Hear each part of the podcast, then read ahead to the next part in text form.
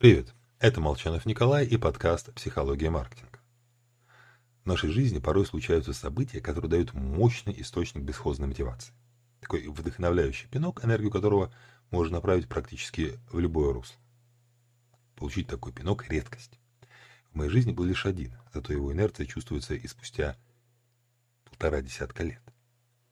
Но такое событие, когда меняется мировоззрение, большая редкость.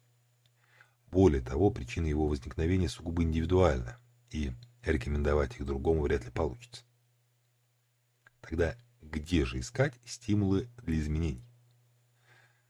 В этот момент речь обычно заходит о мотивации, которая представляет в роли некого дополнительного стимула, помогающего нам достичь цели. Хотя чаще всего наоборот. Мотивация скорее производная от самой цели. Потому что делать что-то из-за того, что все вокруг так поступают, потому что хотят родители или начальник, не сильно вдохновляет.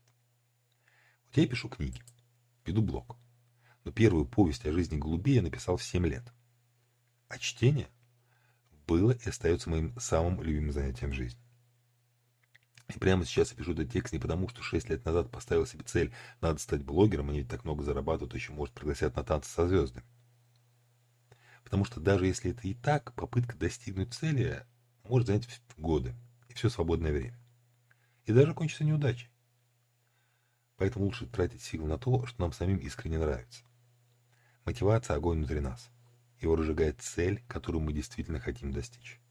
Нет огня – значит выбранная цель так себе.